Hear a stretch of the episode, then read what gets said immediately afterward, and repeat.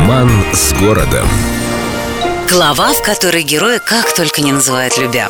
Как говорится, большому городу побольше имен, хороших и очень хороших. Петербург в этом плане изрядно отличился. Мало того, что он трижды менял официальное название, у города имеется еще ряд неофициальных, порой очень поэтических прозвищ. Вспомнить хотя бы Пушкинское окно в Европу, Парадис или романтическая северная Пальмира. Кстати, городом Пальм, подобно древнему гордому и прекрасному Тамору, Петербург прозвали и французские просветители. Пальмы, конечно, тут были совсем ни при чем. Просто наши арки, колоннады, дворцы – все это напоминало воссозданную на севере легендарную Пальмиру. Про Северную Венецию слышали, конечно, все. Память об этой грандиозной задумке осталась в линиях Васильевского острова. Кроме того, литераторы частенько называли наш город Петрополем, каменным городом, ведь именно каменное строительство отличало в стародавние времена Петербург от прочих городов, где строили в основном из дерева. Современники Петра I нередко величали юный город Питерполом и даже Петри, а простые люди тогда и сейчас называют его Питером.